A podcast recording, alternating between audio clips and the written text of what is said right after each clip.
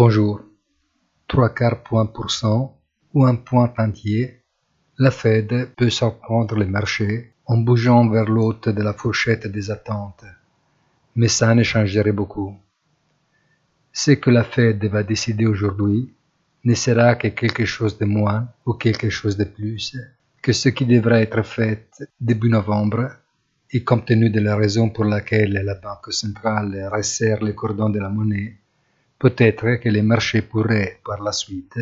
préférer la solution la plus drastique. Bonne journée et rendez-vous sur notre site easy trade union finance point I T.